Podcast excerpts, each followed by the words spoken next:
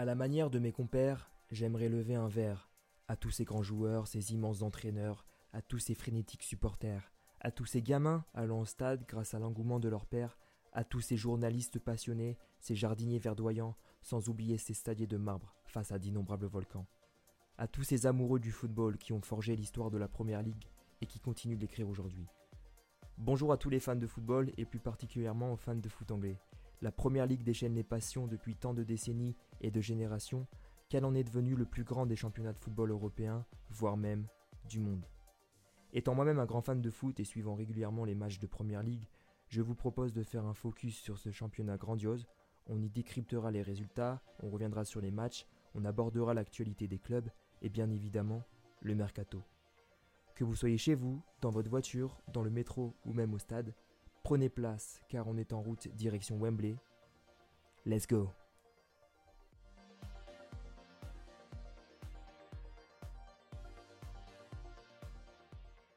Bienvenue dans cette deuxième journée de PL Express. City bien parti, Arsenal régal, United divided. Quelle deuxième journée nous avons vécue en Angleterre? Et oui, je suis plutôt fier de mon titre. Après une première journée riche en buts avec un total de 28 réalisations sur l'ensemble des 10 matchs, la deuxième journée confirme ce début de championnat en fanfare puisque 28 buts ont également été marqués sur l'ensemble des rencontres et ça, ça n'est pas pour nous déplaire. Alors comme la semaine dernière, j'ai essayé de me focaliser sur au moins un match où le but était de prendre des notes sur une équipe en particulier, afin de vous proposer plus qu'un simple résumé de la rencontre. Et malgré un emploi du temps assez chargé de mon côté, j'ai réussi à m'immerser dans deux matchs complets et au moins une mi-temps de quelques autres rencontres, avec notamment des clubs du Big Six. Dans cet épisode, je vous propose justement de commencer par ces deux rencontres, histoire de voir si l'analyse que j'ai faite de ces matchs correspond à ce que vous, vous avez pu voir. Et on commence par le match le plus attendu de tous, je cite Aston Villa Everton. Je rigole bien évidemment, c'était pas le match le plus attendu de tous, mais c'était un match plutôt intéressant, bien qu'ennuyant en termes de jeu proposé, je vous l'accorde. Alors vous allez me dire pourquoi intéressant, c'est un match d'équipe du ventre mou, sans enjeu pour le haut de tableau et la course à l'Europe en fin de saison, etc. etc. Eh bien, détrompez-vous. En effet, c'était le match des retrouvailles, c'est comme ça que je l'ai surnommé, puisque les villains de l'homme à la cravate ou de l'homme qui glisse Steven Gerrard recevait les Toffees de Frank Lampard, une rencontre qui sentait bon la nostalgie de notre bonne vieille Première Ligue avec les Liverpool-Chelsea d'antan. Je parle bien évidemment d'une époque que les Kylian Mbappé et autres Hugo Ekitike ne connaissaient pas trop, mais un peu quand même. D'autres retrouvailles étaient à fêter puisque Lucas Digne, défenseur d'Aston Villa, retrouvait ses anciens coéquipiers. En effet, il a joué pour Everton de 2018 à janvier 2022. Alors plus sérieusement en ce qui concerne le match, j'ai choisi de faire un focus sur Aston Villa car quand on regarde la compo de Steven Gerrard, eh ben on se rend compte qu'elle en a de la gueule cette équipe. Pourtant, elle s'est inclinée lors de la première journée 2-0 à Bournemouth. C'est pour ça que, pour leur retour à Villa Park, Steven Gerrard a modifié sa composition en passant d'un 4-3-3 classique à plat face aux Cherries à un 4-1-2-1-2 beaucoup plus offensif en faisant passer Philippe Coutinho d'un poste d'ailier gauche lors de la première journée à un poste de numéro 10 pur derrière les deux attaquants Danny Ings et Oli Watkins. J'avais donc l'impression que cette équipe d'Aston Villa était un peu coupée en deux, mais dans le bon sens du terme. C'est-à-dire que c'était Boubacar Kamara qui faisait parfaitement la jonction entre la défense et l'attaque, en distribuant le jeu de part et d'autre comme il le faisait si bien à l'OM. En plus de ça, je me suis noté que comme à Marseille, Camara redescendait bien entre les deux défenseurs centraux, notamment dans le début de match lorsque Villa n'avait pas la balle et devait défendre en bloc haut.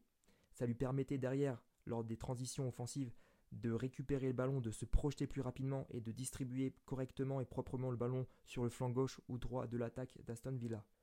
Il y a peut-être eu un pénalty oublié pour les hommes de Gerrard à la 12e minute avec un très gros tirage de maillot dans la surface sur le joueur polonais Matikash, L'arbitre n'a même pas checké la VAR, pourtant l'obstruction semblait claire. Il y a eu également un but refusé à la 24e minute pour Everton sur un hors-jeu d'Anthony Gordon sur corner. Anthony Gordon qui d'ailleurs est pisté par Chelsea en cette fin de mercato d'été, donc à surveiller. Et finalement, c'est Danny Ings qui ouvrira le score à la 31e minute sur une merveille de contrôle orienté suivie d'une frappe sèche du gauche en pleine lucarne dans la surface de réparation ça fait donc 1-0 pour Aston Villa à la mi-temps de ce match. C'est Emiliano Buendia qui doublera la mise pour les Villains à la 85e minute après une superbe entrée en jeu. Enfin, Lucas Digne aidera ses ex-coéquipiers en inscrivant un but contre son camp dans la foulée. Victoire donc 2-1 d'Aston Villa à la fin du temps réglementaire. Côté statistique, c'était plutôt un match équilibré, légèrement l'avantage des Villains avec 58% de possession et 12 tirs subis à 15. J'ai personnellement trouvé cette équipe de Villa assez intéressante. Je pense qu'elle est bien équilibrée, surtout dans son quatuor du milieu Camara, Maguin, Ramsey, Coutinho est supplié devant par le magnifique Danny Inks, qui je pense va mettre sa petite quinzaine de buts cette année. Il aura à cœur de se rattraper euh, des 7 buts inscrits lors de l'exercice précédent pour revenir à des standards plus élevés. On rappelle 14 buts en 2020-2021 et 25 buts en 2019-2020. Donc ouais, plutôt optimiste pour cette équipe. Maintenant, il va falloir confirmer. Ils se déplaceront la semaine prochaine à Sellers Park pour y affronter Crystal Palace alors qu'Everton, eux, recevront de leur côté Nottingham Forest, tombeur de West Ham 1-0 pour leur première victoire pour leur retour dans l'élite. Les Hammers, eux, qui recevront Brighton. Les Seagulls auront à cœur d'aller chercher des points après leur match nul 0-0 à domicile face à Newcastle, alors que eux, les Magpies, recevront de leur côté le leader Manchester City, et ça sera un match plutôt compliqué pour eux, je pense. Avant de passer au deuxième match que j'ai suivi dans son intégralité, parlons rapidement des Sky Blues qui n'ont fait qu'une bouchée des Cherries. En effet, les hommes de Pep Guardiola l'ont emporté 4-0 face à Bournemouth dans un match, on peut le dire, à sens unique. Côté statistique, 19 tirs à 3, 67% de possession, 700 passes contre 350 du côté visiteur, 11 corners à 1. City a déroulé, a écrasé son adversaire comme d'habitude et fait déjà forte impression. Alors personnellement, j'ai regardé uniquement la deuxième mi-temps parce que je suivais le match en simultané avec celui d'Arsenal dont on parlera tout à l'heure. Mais je pense que comme moi, vous avez mis le match où vous n'avez pas pu en tout cas rater le but exceptionnel signé Kevin De Bruyne. Tout simplement un but à la Modric, que dis-je, un but à la paillette. Un extérieur du pied fouetté qui finit au fond des filets après une incursion et une feinte du corps à l'entrée de la surface de réparation, c'est tout simplement la compie conforme du but de Dimitri Payet contre Leipzig en Europa League il y a 4 ans déjà. Les autres buteurs, Gundogan à la 19e minute sur une passe de Erling Holland qui lui n'a pas marqué pour son premier match malheureusement à l'Etihad Stadium, Foden à la 37e minute sur une passe décisive encore une fois de monsieur Kevin De Bruyne, Phil Foden qui a été très intéressant une fois de plus techniquement et dans ses déplacements, Enfin, c'est Lerma qui marque contre son camp à la 79e minute après un magnifique travail de Joao Cancelo dans la surface de réparation. City qui est premier en tête à tête avec Arsenal mais avec une meilleure différence de but puisque les Sky Blues ont réalisé deux clean lors des deux premières journées, ce qui n'a pas été le cas du côté des Gunners. Je n'ai pas grand chose à dire euh, sur Bournemouth qui euh, recevront justement les hommes de Michael Arteta la semaine prochaine. Et oui, l'enchaînement risque d'être compliqué pour les hommes de Scott Parker. Et avant de revenir sur ce qui s'est passé à l'Emirates Stadium, on va débriefer plus longuement sur la deuxième rencontre que j'ai pu suivre avec grand intérêt. Et je n'ai franchement pas été déçu dans cette confrontation entre Liverpool et Crystal Palace. Alors vous allez sûrement me dire pourquoi j'ai suivi ce match plus qu'un autre. La réponse est assez simple. J'avais déjà suivi le match de Crystal Palace la semaine dernière lors de leur défaite 2 à 0 face aux Gunners. J'avais donc encore en tête ce qu'avait proposé l'équipe de Patrick Vieira. J'avais également pu suivre un bout du match entre Fulham et Liverpool. Je voulais donc cette fois-ci mettre l'accent et mon focus sur l'équipe de Jurgen Klopp.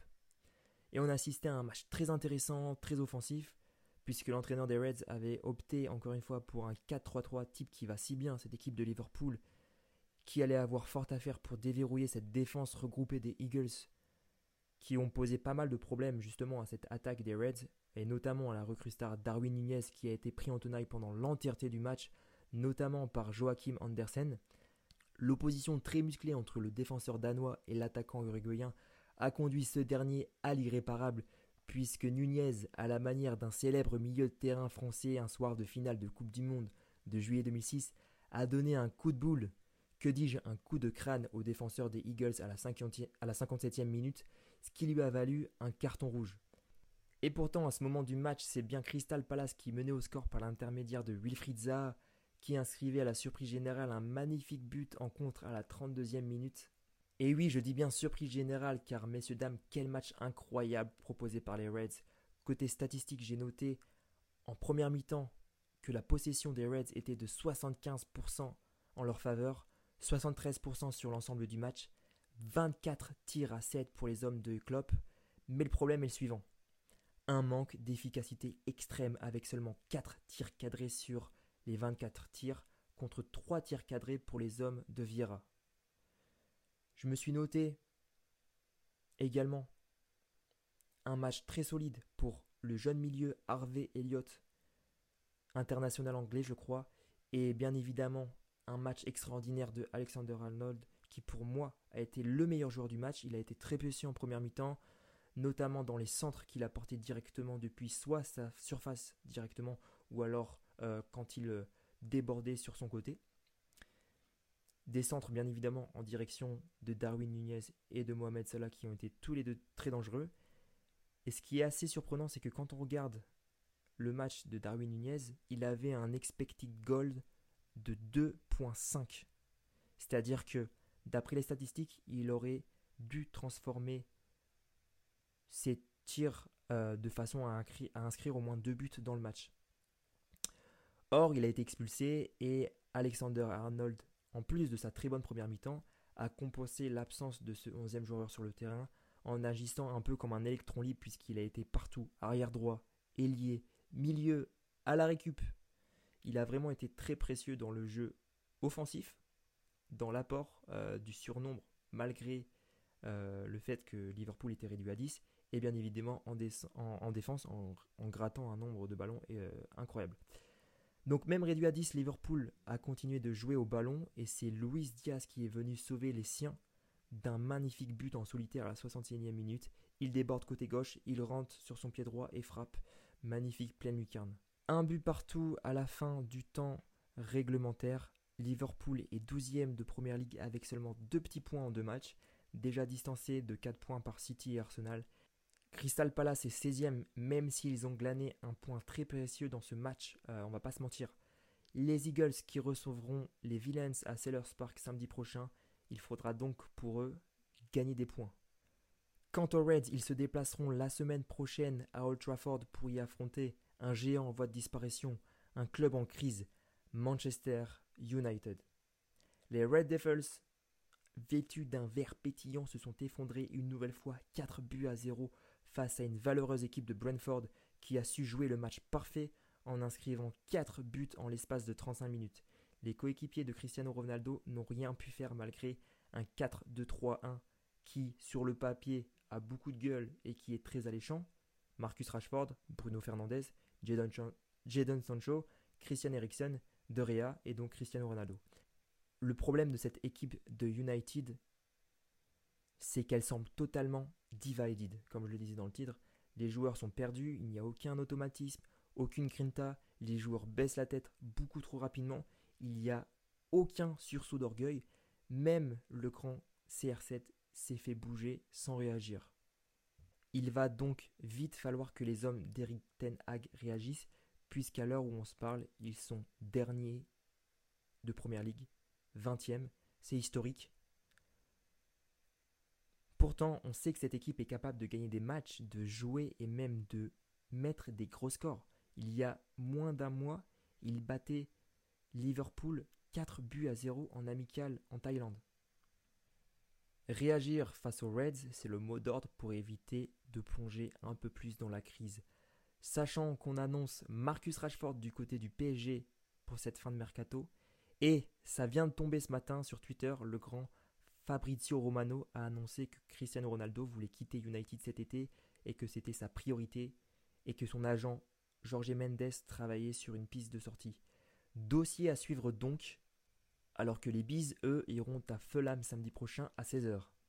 Il est maintenant l'heure de passer au match le plus prolifique de cette deuxième journée, je dirais même le plus spectaculaire puisque les Gunners ont emporté leur match 4 buts à 2 à l'Emirates face aux Foxes un match très équilibré avec 51% de possession en faveur de Leicester, plus de 460 passes pour les deux équipes, Mais voilà, le 4-2-3-1 de Michael Arteta s'est révélé beaucoup plus efficace que le 3-5-1-1, 3-5-2 de Brendan Rodgers.